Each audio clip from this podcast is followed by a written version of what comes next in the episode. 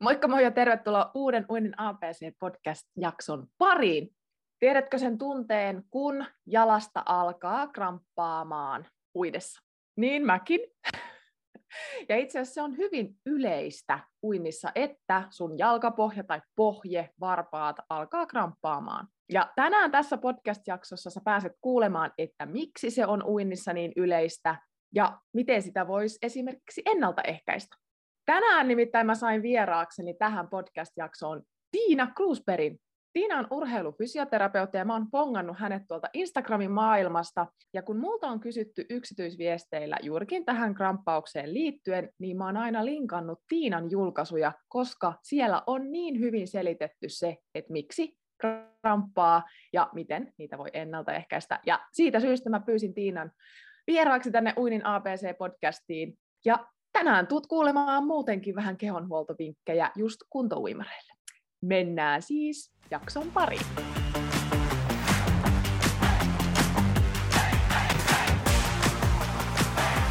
Moikka moi ja tervetuloa Uinin APC-podcastin pariin. Mun nimi on Heidi Savioja ja mä olen sun uintivalkkosi täällä mikin toisella puolella. Tämä podcast on sulle, joka haluat oppia nauttimaan siitä uinnista entistä enemmän uusien oivallusten ja onnistumisten kautta, saada lisää rohkeutta ja itseluottamusta kokeilla ja opetella uusia taitoja siellä vedessä. Mä autan sua vapauttamaan sen sun sisäisen, ehkä vielä vähän uinuksissa olevan vesipetosi eloon niin, että tästä kuntouinnista voisi tulla sulle uusi harrastus, tapa viettää sitä omaa aikaa tai vaikka jopa ihan elämäntapa.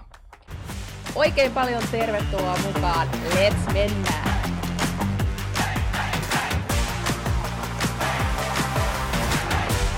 Hyvä. Mutta hei, tervetuloa Tiina tänne Uinin APC-podcastiin vieraaksi. Ihan mahtava, että sain sut tänne. Kiitos. Ja heti, heti saadaan aloittaa sillä, että mä tosiaan tuossa kuulijoille jo ihan parilla sanalla vähän esittelin jaksoaihetta ja sua, mutta nyt sä pääset itse ääneen. Kerro vaan, kukas, kukas sinä olet? Yes, eli tosiaan Cruisebergin Tiina on nimi ja, ja tota Helsingissä pääosin toimin uh, urheilufysioterapeuttina, tai niin pitää sanoa aina sertifioituna, tärkeä, tärkeä juttu. Kyllä. Uh, sitten teen kestävyyspuolella valmennuksia, eli uh, ehkä suurimmaksi osaksi triathlon puolella, mutta sitten maantiepyöräily, pyöräily, eri lajit myös ja juoksu, ultrajuoksu, polkujuoksut, kaikki mahdollinen juoksu ja sitten jonkin verran uintia sitten erikseenkin, mutta pääosin se liittyy sinne niin triathlonistien uintivalmennukseen. Uh, jonkin verran urheiluravitsemusta teen uh, lähinnä niin kuin yhdistyen sinne muihin hommiin, mutta vammojen ja, ja valmennuksen ohessa tavallaan sitä sitten teen. Ja sitten mä teen kuntotestauksia myös, eli noita suoria hapeuttotestejä ja kynnystestauksia ja erilaisia suorituskykytestejä, ihan voima, voimatestejä ja muuta vastaavaa. Kaikkea testausta. Kaikenlaista täällä liikunta, liikunta-alalla. Tuossa puhuttiinkin, että sä oot semmoinen moni, liikunnan moni-osaaja. Ihan joo, tällainen uusi titteli, joo. Pitäisikö sekin sertifioida, niin saisi sais tämmöinen, että kun on riittävä määrä koulutuksia, niin sitten tulee tämmöinen uusi titteli. Kyllä, tämä on hyvä. Joo, kyllä. Laitetaan alulle. Joo. yes. Ää, mites muuten, tota, miten uinti on tullut sun elämään, jos ajatellaan nyt, tai triatlon ja sitä kautta uinti, niin miten se on tullut sun elämään ja miten se näkyy tällä hetkellä? Tota, äh, uinti on tullut elämään ihan lapsesta asti, eli mä oon aina ollut vedessä, viihtynyt vedessä. Äh, mä en ole virallisesti, kos- mikä on virallisesti, en ole koskaan kilpauimarina ollut, mutta on aina tosiaan, ja on opetellut lapsena kaikki lajit. Mulla oli serkku ihan Suomen, Suomen huippuja uimareita, ja mä fanitin sitten totta kai serkun, serkun menestystä ja, ja touhuja, ja tota, sitä kautta sitten katoin aina kisaa ja, ja tykkäsin tosi paljon, niin kuin, mä opin aina katsomalla eri juttuja ja testailin itse ja näin, eli, eli aina on niin kuin vedessä tykännyt olla. Ja sitten toki sitten koulujen välisissä kisoissa kävin ja sielläkin ihan hyvin meni aina, että tavallaan kehtas mennä sinne aina vetämään, vaikka siellä oli sitten uimareitakin. No. Uh, mutta tosiaan oma lajihan oli muodostama luistelu, eli vähän erilainen elementti vedestä. Mutta tota, luisteluuran jälkeen, mitäköhän mä olin 25, kun mä lopetin. niin sen jälkeen mulla oli, mulla oli aina ollut jo aikaisemmin ajatus, että triathlon olisi tosi kiva joskus. En tiedä mikä idea se oli, mutta tota, kun luistelu on sitten jotain niin kuin hyvin erityyppistä, ja mä olin ajatellut, että se niin kuin kestävyyslaji olisi kiva testata. Hmm. silloin se oli ajatus, että pystynkö siihen. silloin ei ollut vielä, tai no mä luisteluaikaan opiskelin jo sitten, mutta tota, ei ollut semmoista kokemusta, että olisi tavalla, että, että siellä oli vielä tietty semmoinen myytti, mitä nykyään ei ehkä sitten itse enää näe semmoisena myytteinä, vaan enemmänkin vaan, että haetaan ratkaisu, millä mennään. Ähm, eli lähdin sitten puolimatkalle triatloniin Joroisissa, ensimmäinen puolimatka aikoja sitten, itse asiassa, ei kerrota ikää. Ää, ja tota, siitä se sitten lähti. Hurahdin, hurahdin niin kuin laji, lajikulttuuriin ehkä enemmänkin sillä okay. Ää, ja tykkäsin niistä, siitä niin kuin treeni, erilaisiin treeniporukoihin kuulumisesta, vaikka treenasin paljon yksin, mutta semmoinen tietty yhteisöllisyys niin kuin iski tosi kovaa kuitenkin entisenä joukkueurheilijana. Ja, tota, ja se jotenkin tykkäsin siitä, että siellä oli niin kuin huiput ja harrastajat samoissa jutuissa mukana ja, ja, ja tosi semmoinen kiva. Niin se sitten imas mukaansa ja sitten mä tosiaan valmistuin siinä fyssariksi jo vähän ennen itse asiassa sitä ensimmäistä puolimatkaa. Ja ähm, olin sitten mukana niin kuin muutamien tämmöisten pikkuseurojen kanssa fyssarin hommissa eri urheilijoiden, harrastajien kanssa. Ja sitten sieltä päävalmentaja totesi, että miten toi valmennuspuoli, että kiinnostaisiko. Ja mä tein sitten fysiikkavalmennuksia myös silloin jo. Ja sitten kouluttauduin lajivalmennukseen enemmän ja, ja tota, ö, käytännössä sen jälkeen vaan pelkkää koulutusta ja koulutuksen perään kestävyyslajeihin, kestävyys niin kuin, ominaisuuksien kehittämiseen ja tämmöisiä. Se nyt kuuluu toki niin kuin urheilufyssarin tietopankkiin, että, että tavallaan ne kuuluu sitten osittain mm. sinnekin. Mutta sitä kautta vahingossa tavallaan päädyin triatlonin pariin. Ja sitten, no nyt sitten itsellä ne triatlonit jäi, jäi pikkasen vähemmälle, ja, ja, mutta sitten tota, se pyörä oli semmoinen niin osuus niistä, mikä maistui eniten, ja sitten mä hyppäsin tuonne maantiepyöräilyn kilpailumaailmaan, ja siellä nyt on toistaiseksi ollut enemmän tai vähemmän, riippuen kuinka paljon sairastelua on ollut. Mutta tota, aina käyn, pyrin käymään jonkun triatlon jutun tapahtuman jossain määrin, on se sitten niin kuin viestinä tai sitten yksilösuorituksena, niin kuitenkin, että et tavallaan yllä pysyy vähän se semmoinen touchi sinne, että mitä, mitä kaikkea se on. Ähm, uinti tuli itse asiassa nimenomaan valmennuspuolelta sitä kautta mukaan, ja nyt tällä hetkellä, mitenköhän mä sanoisin, oma varmaan viisi tuntia viikossa niin kuin ihan puhdasta uintivalmennusta. Että aika paljon itse asiassa, Joo. aika iso osa on sitä uintivalmennusta. Ö, eri seuroille teen valmennuksia sekä, sekä omalle IVD-triathlonille että sitten muutamalle muullekin vedän sitten noita uintijuttuja ja sitten toki yksilövalmennuksia jonkin verran aina kysellään noihin uinti, uintijuttuihin. Mutta hyvin paljon vietän altaan reunalla tai altaassa aikaa nykyään näin, näin Instagramissa juuri storissa, että eilen illalla siellä on oltu mörkövuorolla. Siellä, joo, mörkö, joo, Triathlon Suomen mörkövuoro keskiviikkoiltaisin, joo. Tota, itse ehkä valmennuksessa, varsinkin uintivalmennuksessakin, mutta muissakin kiehtoo se, että kun tulee niin kuin urheilufyssarin aivoilla mukaan, niin sitä sitten jotenkin mm. katsoo vähän eri tavalla ja, ja, ja huomaan vahingossa katsovani sitä hyvin, hyvin eri kautta kuin ehkä aika niin kuin moni muu valmentaja. Ja se on ihan varmasti ihan mielenkiintoista joo. huomata. Kyllä.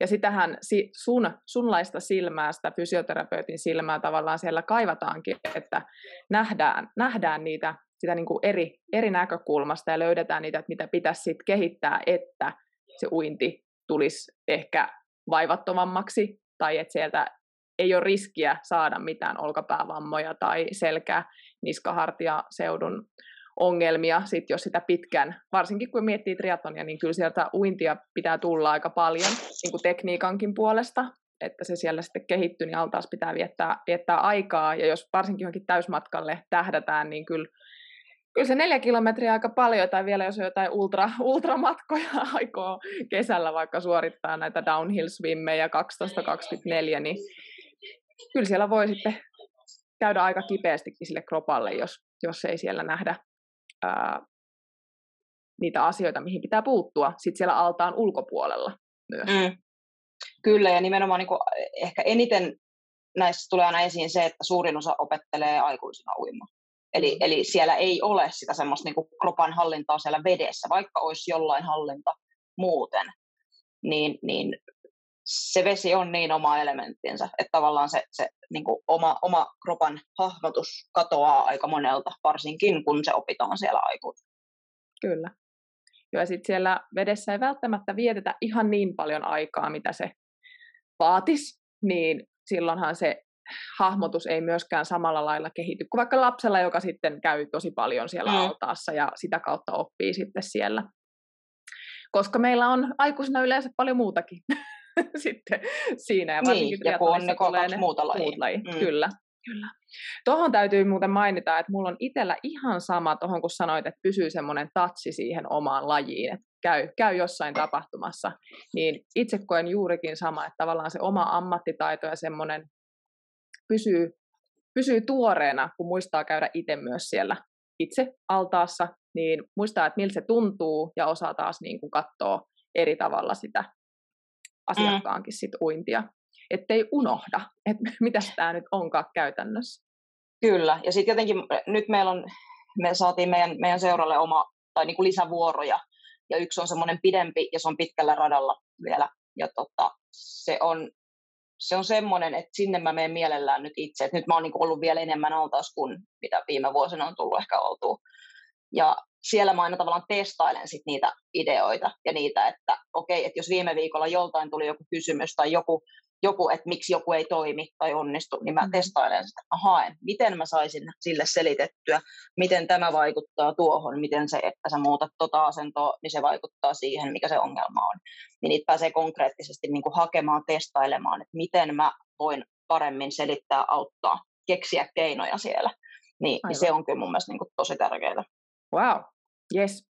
Joo, ja toi, että se on, sulla sanoit, että se on viisi tuntia siellä altaalla, että aika paljon, mä itse mietin, että onko se tavallaan siitä, että kun se uinti on kuitenkin niin tekninen laji, niin se vaatii nimenomaan sitä valmentajan läsnäoloa enemmän kuin ehkä sitten joku toinen laji, juoksu tai pyörä, että se uinti nimenomaan vaatii sen valmentajan silmän. Kyllä, siis joo, kaikki osaa keskimäärin pyöräillä ja keskimäärin juosta, paitsi sitten kun lähdetään sinne niinku hiomaan, että miksi ei vaikka vauhti lisännyt tai tehot lisännyt pyöräilyssä, niin, niin tai juoksussa, niin, tota, niin toki sieltä löytyy sit niitä, että tämä ei olekaan ihan niin helppoa. Mutta et, et ihan totta, että semmoinen niinku perus taas, kun puhutaan siitä, että osaatko sä seisoa, osaatko sä kävellä, osaatko sä perusjuosta tai pyöräillä, mutta vedessä osataanko me olla siellä. Ju, mm. Just, just tuossa pohdin tätä, että osataanko me niin sanotusti seistä vedessä, niin mm. ei useinkaan. Ni, niin kyllä se vaatii ihan eri tavalla sitä lähestymistä. Mm just, e, just eilen puhuin asiakkaalle, kun harteltiin kellu, kellumista, että tämä on nyt se seisominen, mitä sä teet niin kuin kuivalla. Mm. Ja sitten siitä, sitä ruvetaan treenaamaan, että miten sitä opitaan kävelemään. Et ensiksi vähän tuen kanssa, lau, lauta-apuna, pullariapuna ja sitten me otetaan välineitä pois, että me opittaisiin kävelemään siellä vedessä, mm. eli uimaan mahdollisimman helposti. Kyllä, ja just niin sama juttu eilen, eilen juttelin aiheesta, että osa, osa hakee välineillä jotain, osa ohjaa välineillä jotain. Mä itse tykkään ottaa tosi paljon välinettä pois jo mm-hmm. niin kuin alusta asti, jotta niistä ei tule semmoisia, niin kuin, ähm, mihin tukeudutaan liikaa sitten kanssa. Että tätäkin, tätäkin on niin kuin välillä miettinyt paljon. Käytän välineitä, mutta sille harkitusti, ettei niihin tarrauduta sitä aina ja, ja, ja ne sitten pyörii aina siinä jotenkin niin kuin peittämässä niitä asioita, mitä sitten sieltä puutteita saattaa olla.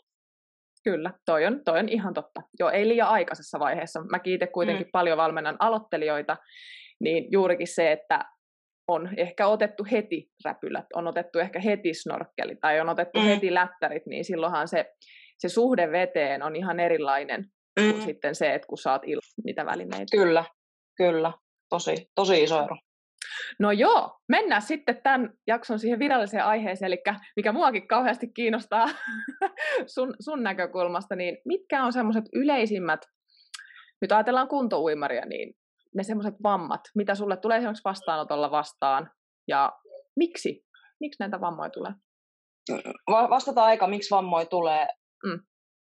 aina jonkun osan kapasiteetti on ylitetty. Se on hyvin yksinkertaista. Se, se on, tota, se on, se on niin valitettavan yksinkertaista. Ja, ja sitä aina mietitään, että mietitään syitä, on se sitten välineistä tai, tai kengästä tai siitä tästä tosta tai, tai uintitekniikasta esimerkiksi. Yksinkertaisesti joku osa kuormittuu liikaa, että se on hyvin yksinkertainen. Se miksi sitten joku osa kuormittuu, niin sitten mennään sinne, sinne niin kuin teknisiin asioihin ja biomekanisiin asioihin.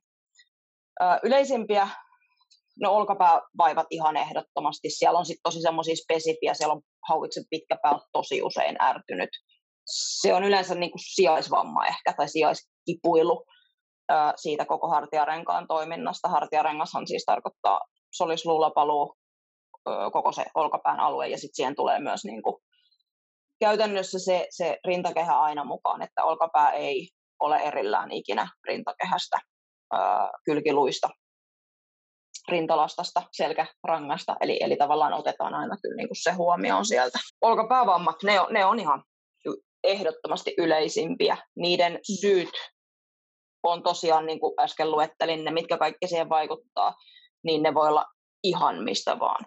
Ne voi olla, voidaan ajatella, että tekniikka on ongelma, mutta sitten se voi olla ihan ok se tekniikka, mutta se ongelma onkin siellä, että siellä ei ole vaikka rintarangan alueella liikettä tarpeeksi. Se, se ei toimi se rintaranka. Hengitys ei toimi, rintakehä ei toimi, jolloin myöskään lapaluu, solisluu olkapää ei, ei pääse niin kuin, toimimaan normaalisti ja optimaalisesti. Normaali on väärä sana, mutta optimaalisesti.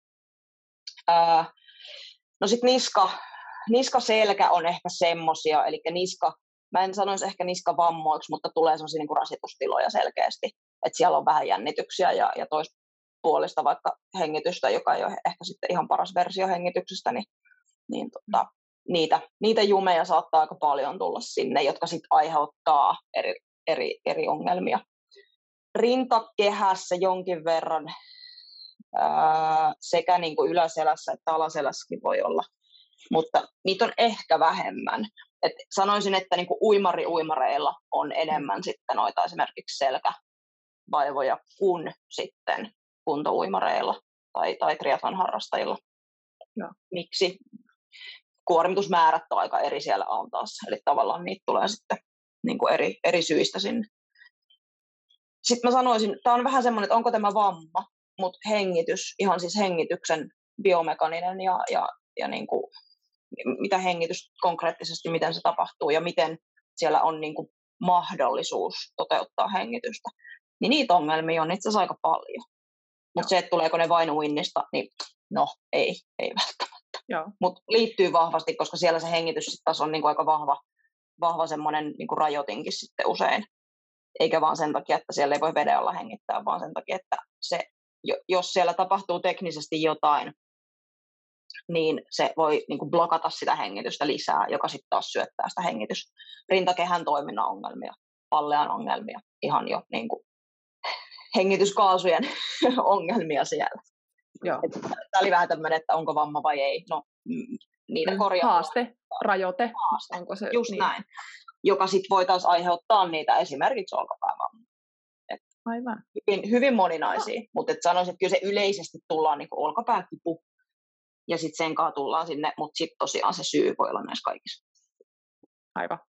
Onko joku semmoinen, koeksä, että esimerkiksi se hengitys on semmoinen, joka vaikuttaa sitten niin kuin monesti sinne olkapää, niskahartia, vai on, onko joku tavallaan semmoinen, että kun tämän vamman saisi ensimmäisenä korjattua, niin sitten muut ei tulista. Että tavallaan, että joku on semmoinen johtajavamma, joka tulee ekana ja sitten siitä saattaa tulla muita, muita vammoja tai haasteita. Vähän vaikea, vaikea tota, suoraan sanoa, että kun siellä voi olla, niin kuin, että se, mikä on muna, mikä on kana, niin Joo. tosi vaikea sanoa aina. Ää, joskus se voi olla ihan puhtaasti se asento ja tekniikka ongelma siellä uinnissa, joka vaan kipeyttää sitten olkapäästä jonkun pudoksen tai kuormittaa, ylikuormittaa, kipeyttää. Mm. Tai sitten se voi olla ihan toisinpäin. Eli siellä on, siellä on vaikka rintakehässä jotain toimintahäiriöä, joka niin kuin, ei mahdollista sitä uintia edes silleen, kun se olisi hyvä ja helppo, jonka takia sieltä tulee sitten niitä ns-vääriä tekniikoita. Mä en tykkää käyttää sanaa väärä mm. ikinä, mutta käytettiin nyt kuitenkin.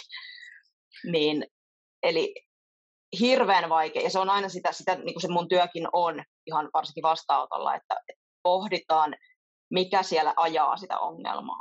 Mm. Onko se, mä yleensä haluan nähdä aina sen uintivideon, jos on semmoinen käytössä, jotta mä voin vähän niin kuin katsoa molemmista päistä sitä. Että näekö mä, että siellä on ongelma, jonka jälkeen mä lähden hakemaan sitä, niin kuin, että onko tuolla edes mahdollista muokata sitä, sitä tota, tekniikkaa.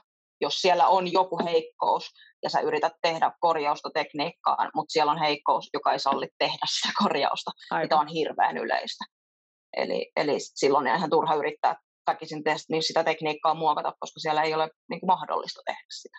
Niin, että lähdetään korjaamaan ensiksi siellä sitten siellä kuivalla, että mm. voidaan sitten muuttaa.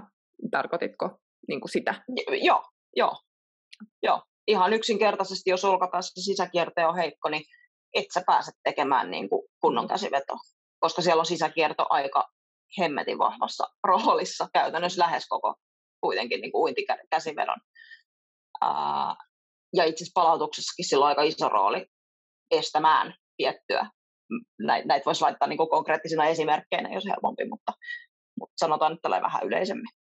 Mm. Mutta et, et, jos siellä ei ole niin kuin voimaa tehdä jotain, siis voima on vähän laaja käsite sinänsä, mutta tota, jos ei ole vaan mahdollisuutta ja voimaa tehdä jotain, niin ethän sitä voi muokata sinne suuntaan. Ennen kuin saadaan sitten ehkä vahvistettua sitä kyseistä.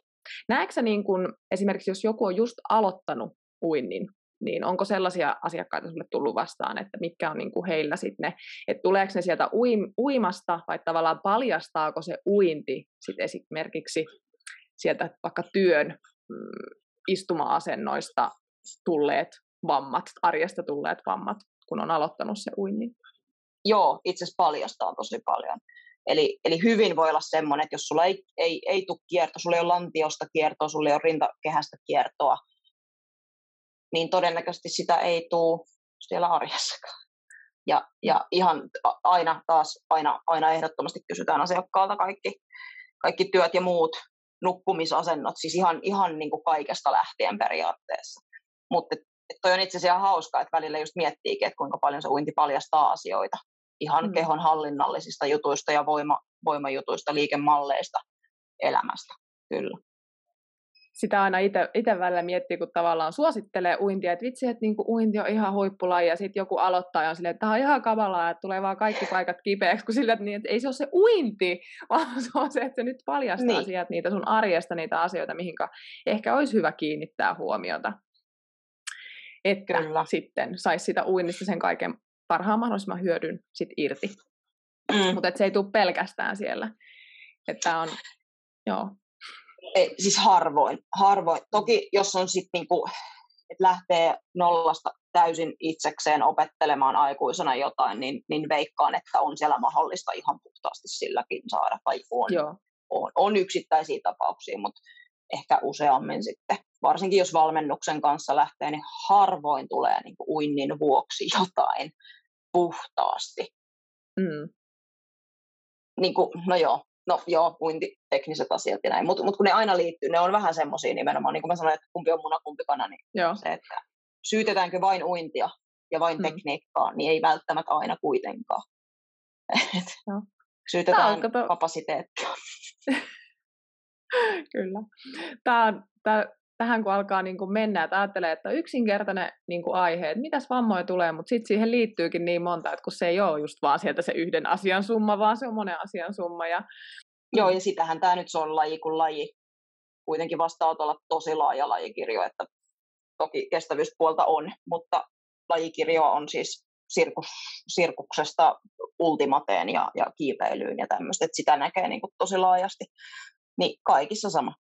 Et ei, se, ei se ole niin kuin silleen, että kun mulla tulee vastaanotolle polvi, tai siis oikeasti ihminen polven kanssa, niin, niin tota, ei, ei se ole silleen, että no niin, sitten katsotaan se polvi ja kaikki, mikä siihen polveen nyt vaikuttaa. Ja kun kyllä me katsotaan se niin kuin elämä mm. läpi. Kokonaisuus.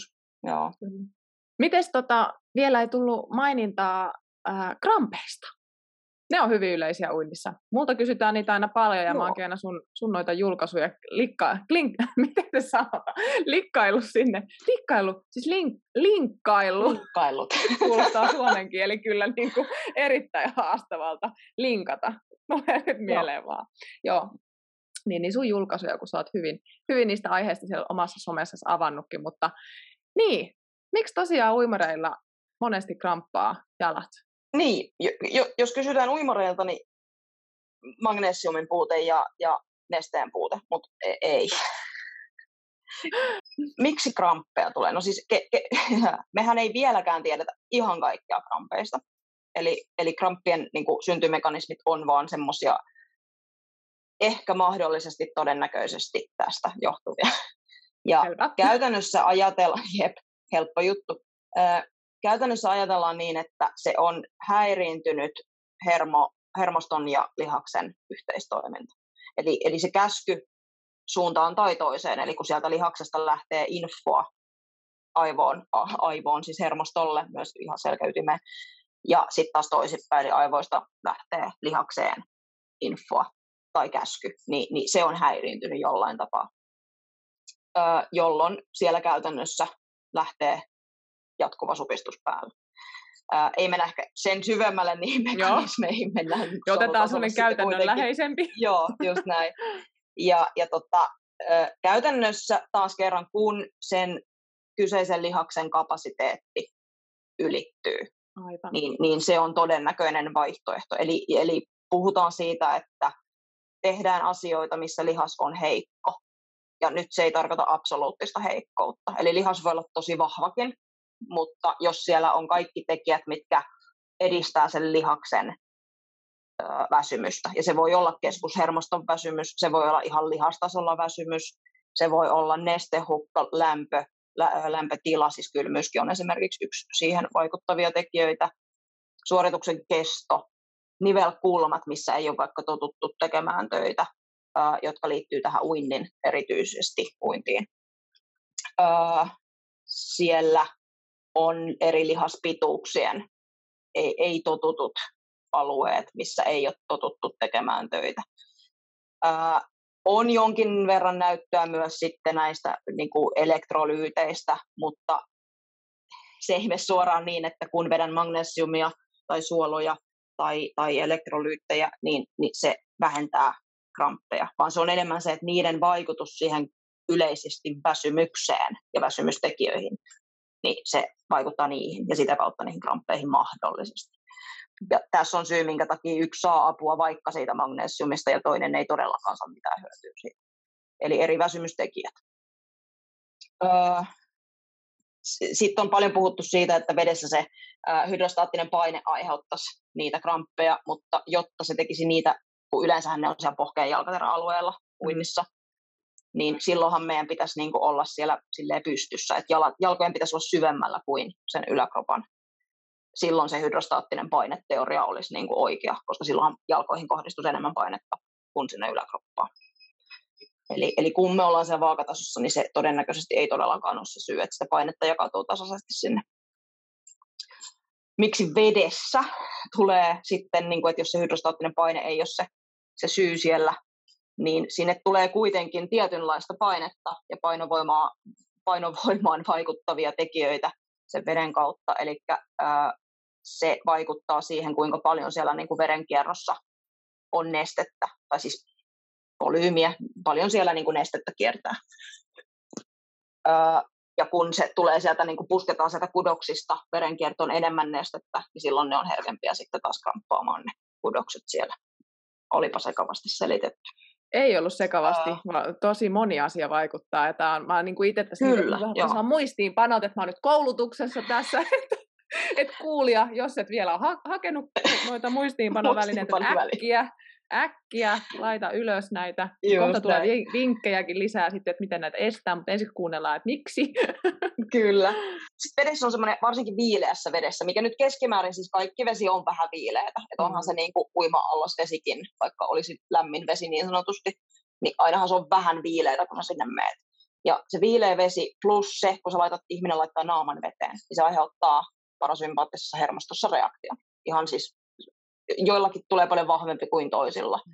Ja sen parasympaattisen hermoston reaktio tekee sen, että siellä tulee tämmöinen niin kutsuttu vasokonstriktio ääreisverenkierrossa, eli pienet jep, muistiinpanot.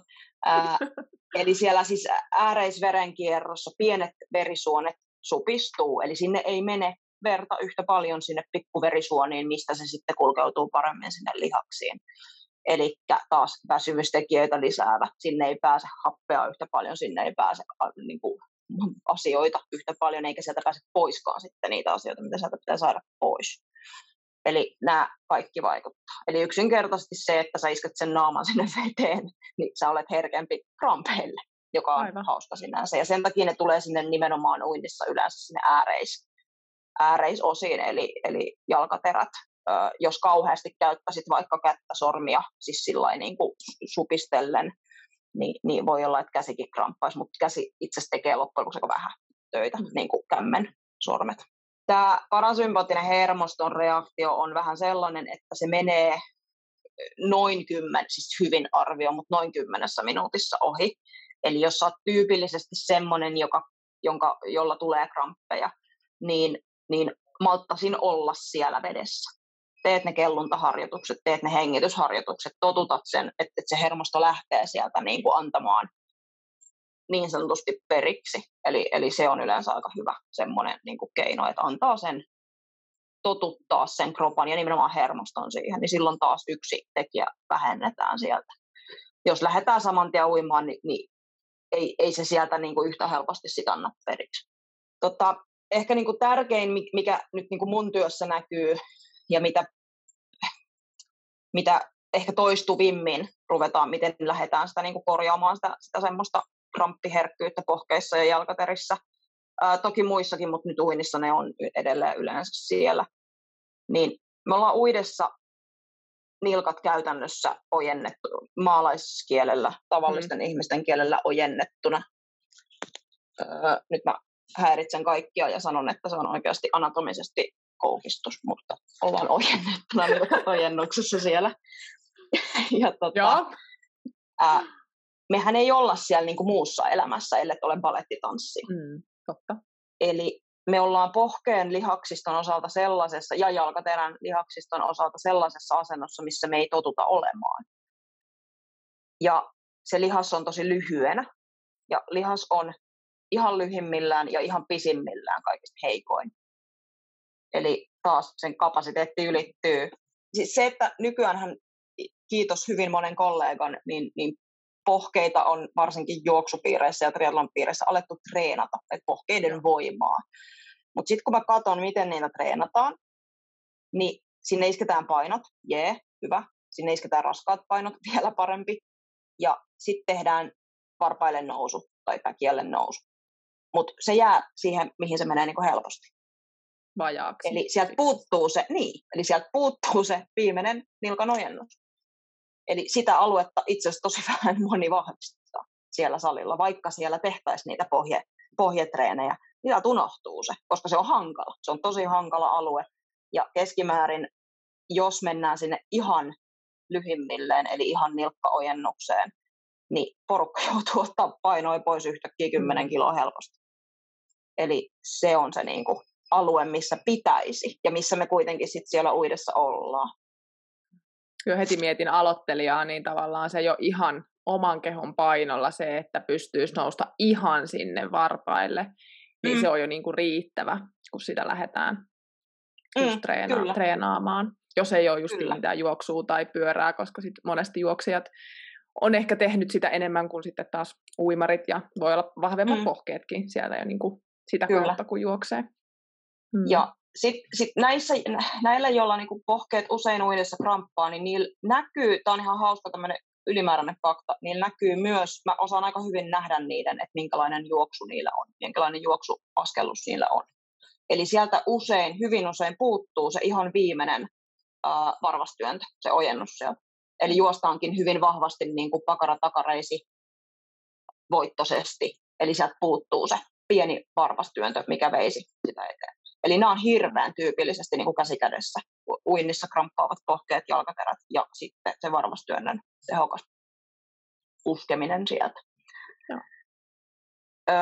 Sitten vielä lisäksi, eli uidessa, kun me ei nimenomaan koukisteta sitä nilkkaa missään vaiheessa. Eli vaikka me mm. käytäisiin siellä ojennuksessa ja sitten välillä koukistettaisiin, eli, eli me saataisiin sillä niin kuin pumppauksella sinne sitä, sitä verenkiertoa tai niin kuin aineenvaihduntaa verenkiertoa, niin me ei käydä siellä koukistuksessa. Eli kun me mm. potkitaan tai on se sitten kovaa potkua, kevyttä potkua tai ei potkua ollenkaan, niin meillä on koko ajan aika staattinen se nilkan asento siellä.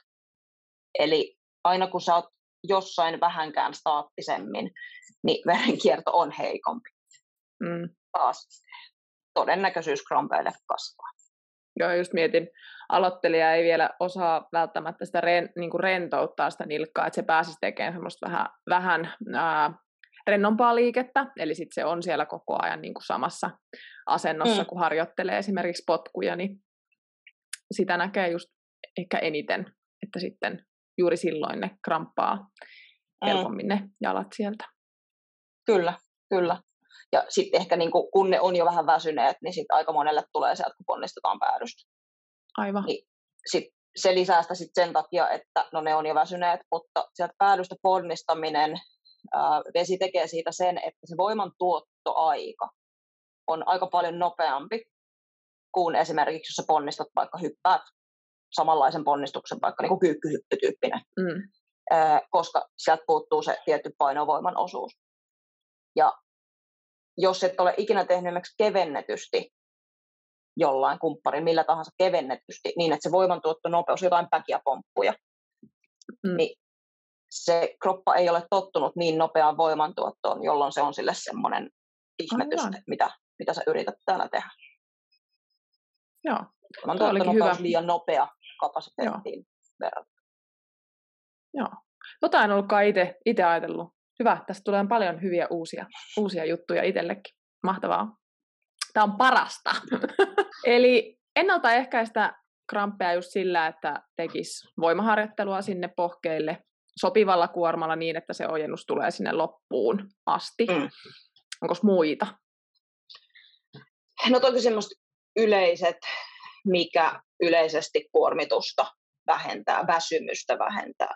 Eli hyvä ravinto, hyvä nesteytys, hyvä uni, lepo, eli siis mm. yleisesti kuormituksen hallinta. Um, siinä on nyt, niin kuin sanoisin, että siinä on ihan ehdottomasti ne tärkeimmät. Joo. Ja sitten toki ja sille tekniset asiat, että et, et jos siellä on tosiaan ne koko ajan vähän niin kuin ylijännittyneinä, mm. yli, yliojennettuina jatkuvasti ne, ne potkiassa ne jalat, niin toki sinne sitten. Mutta ne on ehkä semmoista sitten niin kuin hienosäätöä. Joo.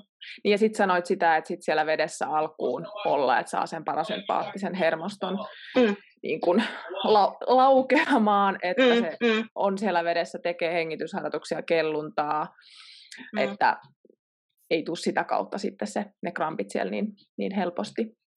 Joo. Onko, onko mitään vaikutusta esimerkiksi sitten liikkuvuudella tai sitten sillä, että tekisi jonkinlaista lämmittelyä pohkeille ennen altaaseen menoa? Onko semmoista tutkittu? No liikkuvuudella toki. Eli jos, jos sulla on niin kuin, jo valmiiksi hirveän sille vajavainen nilkan se ojennus, niin kyllähän se vaikuttaa sit siihen. Eli sit sä yrität mennä niin kuin vielä enemmän sun rajoilla. Eli jos sulla on tosi, toi, tosi ojentuvat ö, liikkuvat nilkat, niin, niin sulla on niin kuin enemmän sitä tilaa operoida siellä. Eli sulle ääriojennus on eri kuin toisen ääriojennus. Niin, niin se on niin kuin, siinä mielessä on, on merkitystä. Ö, toisaalta taas nilkan alueen liikkuvuus, niin se niin kuin nilkan pohkeen jalkaterän voima kautta hallinta, molemmat yhdistettynä, niin se lisää sitä liikkuvuutta. Eli mä en tässä niin kuin tarkoita sitä, että nyt pitää kauheasti venytellä nilkan aluetta esimerkiksi, eli se ei sitten taas niin kuin suoraan sinne, sinne välttämättä sitä muutosta tee. Mutta on, mole, on merkitystä liikkuvuudella. Mm. Joo. Mm-hmm. Miten sillä lämmittelyllä sitten? Nyt paha, koska ei ole itse suoraan ehkä tehty, tai ei mun silmiin tullut kertokaa ihmiset, jos olette nähnyt, mutta ei ole tullut suoraa tutkimusta niin kuin näihin liittyen, että onko lämmittelyllä merkitystä. Periaatteessa loogisesti voisi päätellä, että sieltä se, se ääreisverenkierto niin kuin olisi enemmän hereillä auki, kun pikkasen herätellään sitä etukäteen. Toisaalta sit siinä on myös se, että miten se lämmittely tehdään, että väsytetäänkö me itse asiassa sitä mm. niillä vai ei. Eli siinä voi olla niin kuin kaksi puolta, mutta sanon, ehkä yleisesti sanoisin, että ei sitä nyt haittaa, että sä teet pohjin nousuja siellä vaikka tai, tai kevyttä hyppelyä, millä saadaan vähän hereille sitä Yes, no siinä tuli hyvät, hyvät vinkit. Itse just niin monesti aina ensimmäisenä, äh, mulla on silloin nuorena kanssa, että no niin, että magnesiumia, magnesiumia, korvenu kramppaamaan ja sitten myöhemmin, kun on pikkasen oppinut, oppinut lisää, niin on itsekin vasta niin kuin alkanut, että niin, että onko, ootko miten juonut, syönyt, levännyt ja sitten juurikin, mutta ihan täytyy sanoa, että en ole omaan valmennustyöhöni vielä vienyt tätä niin, kuin, niin voimakkaasti tätä pohkeiden treenaamista, että tästä otan kyllä ehdottomasti koppia nyt tähän omaankin valmennus, valmennustyöhöni ja mm. rupean kiinnittämään tähän, tähän huomiota enemmän, että erittäin hyvä. Joo, ja sitten toi ehkä tuosta niin nesteytyksestä ja, ja ravinnosta vielä se, että jos kuuluu hirveät äänet takana, meillä on menossa sein, seinän takana tuo kuntotesti. Tervetuloa vaan siihen. Kuuntele joo. Totta, kuuluu hyvin. Totta, äh, niin se, että taas hirveän hyvä äh, hetki mainostaa niitä hiilihydraatteja, mm-hmm. mistä viime aikoina on, on itsekin puhunut paljon. Eli se on yksi lihaksen väsymystekijöitä ehdottomasti vähentävä Joo. keino. Eli, eli jos sä vedät siellä, varsinkin aika tyypillistä, mulla on, mulla on usein sille, että uimarit on vaikka tehnyt alle jonkun pyörätreenin tai juoksutreenin ja sitten tulee uimaan. Eli siellä ollaan vähän tyhjennetty sitä varastoa jo. Mm. Ja hiilarit on todistetusti yksi tärkeimpiä kuitenkin siinä. Hiilareilla pystytään noin tunnin verran niin kuin suoritusta, sitä väsymystä niin kuin viivästyttämään siellä. Eli yksinkertaisesti ota se urheilujuomapullo sinne missä on energiaa, hiilihydraatteja ja toki yleensä niissä on sitten niitä elektrolyyttejäkin. Kyllä. Hyvä, hyvä, hyvä. Mutta hei, me aletaan muutenkin olla Joo. tässä nyt loppu, loppusuoralla, niin jos vielä kootaan vähän yhteen, otetaan nyt huomioon niitä, niitä haasteita tai ää, rasituksia, mitä alussa kerroit, just olkapäistä ja hartiarenkaasta ja sitten nämä jalkakrampit, niin mitkä olisi semmoiset viisi vinkkiä, mitkä sä voisit nyt antaa kunto, kuntouimarille siihen kehon huoltoon tai niin, semmoiseen tekemiseen, että vältyttäisiin niiltä yleisimmiltä haasteilta tai vammoilta? No ykkönen ehdottomasti, että kuormituksen hallinta. Heti helppo se on, ensimmäiseksi. Se on tosi helppo, kyllä. Itsehän osaan ihan täydellisesti. Samoin. Ne jotka, ei, ne, jotka ei osaa, niin opettaa, eikö vaan? Kyllä, Ää, juuri näin kova yritys koko ajan. Mutta, joo, Olemme ää, ihmisiä sit... kaikki, että se on juuri semmoinen, koko ajan me opitaan siihen alueelle. Mm. Kyllä, ja nimenomaan silleen, että et mun mielestä niin kuin ihmiset äh, voisi olla armollisempiakin siinä, että välillä menee yli ja that's it. Et, et tavallaan mm. niin kuin, toki aina, aina voi oppia tekemään paremmin ja fiksummin, mutta, mutta tota, se, että edelleen ne osaavimmat ja fiksummat, fiksummat öö, niin kyllä niilläkin vaan sitten välillä Joo. tapahtuu. Ja välillä tulee semmoisia kuormitustekijöitä, mitä niin kuin et oikeasti osaa odottaa. Niin, niin yritä sitten siinä sovittaa sitä kaikkea muuta siihen. Mutta anyway, mm. kuormituksen hallinta, se on ihan Tämähän on... vammassa kuin vammassa, niin tämä nyt liittyy niin kuin kaikkeen. Joo, tuohon kuormitukseen vielä, että äh, eihän koskaan ole olemassa just semmoista optimaalista et mä itse tykkään siitä, siitä sanonnasta, että, että se tasapaino löytyy, kun käydään siellä epätasapainossa. Eli se on koko ajan sitä epätasapainoilua sen tasapainon ympärillä, niin se on tasapainoa, kun haetaan sitä jatkuvasti niin. siellä. Niin, ja tavallaan ei niinku pidä myöskään pelätä, että jos nyt on vähän väsynyt välillä, mm. tai että meinaa vähän mennä yli. Ei, et, et sitä ei tarvitse tavallaan niin kuin hirveässä paniikissa vältellä, että ei saisi olla vaikka väsynyt välillä. Mm. Kyllä, kyllä, kyllä niin kuin saa olla välillä, mutta kunhan sä et ole siellä niin kuin kuukausitolkulla väsynyt, sitten sit mennään jo. Tai on menty jo aika yli. Joo, kyllä. Mutta joo, kakkosena ihan ehdottomasti niin kuin lihasvoimat. joo. Ja nimenomaan siellä niin kuin ääripäissä. Eli että se olisi koko alue vahva. Kolmas, no se, se ravitsemus, nesteytys, kaikki, kaikki tämmöiset niin kuin, kropan, kropan tankkaus. Pidä tankki Joo. täynnä mieluummin kuin tyhjänä. eh, ehkä se, mm. muitakin vammoja, mutta, mutta niin kuin kramppi, kramppivamma. Itse asiassa tämä on hauska, kun puhutaan krampista, mä nyt tähän väliin taas heitä pienen ajatuskuvion, että et, et kramppi on itse asiassa semmoinen niin kuin mahdollinen lihasrevähdyksen esiaste. Eli jos Aivan. sulla on koko ajan kramppia siellä, niin, niin kyllä siellä mikrovaurio tulee jossain kohtaa. Eli ei, ei, niin kuin, ei kannata olla silleen, että joo, joo, kyllä mä tämän kestän ja, ja mennä vaan niin kuin jatkuvaa kramppailua vasten. Että kyllä se niin kuin lihasrevähdys on tulossa, jos sä jatkat. Taas ei lihasrevähdys ole mikään vakava juttu, aina ne kuntoutuu sieltä, mutta mm. tavallaan niin kuin pitää vähän silleen ehkä pohtia mm. sitäkin välissä. Mutta sekin on sitten semmoinen, että se vaatii sen kuntoutumisjakso, että mm. ei ole ei ole semmoinen tähtäimessä oleva asia, mitä kannattaa niin kuin, haluta itselleen. Ei. Joo, ei. Ja tavallaan niin kuin, mm. nimenomaan se, että ymmärtää sen, että se, se vahva, varsinkin tosi voimakas lihaskramppi, niin se on niin kuin, äh, että, että se on sinänsä niin kuin riski. Mm. Et, et ei, kannata, niin kuin, siis ei niitä kannata pelätä, mutta toisaalta ei kannata niin kuin pyyhkiä vaan silleen, että no, tämä on vaan kramppi. Ei kun kyllä se kertoo aina jotain. Että ihan ehdottomasti kannattaa niin kuin silleen olla vähän, vähän mm. niin kuin herkällä korvalla. Se kertoo siitä kropan rasituksesta joka tapauksessa. On se sitten yleinen rasitus tai sitten spesifi pohkeen rasitus. Joo. Öö, siinä oli kolme asiaa. Kaksi. Mm. Kolme ravinto. Joo, kolme.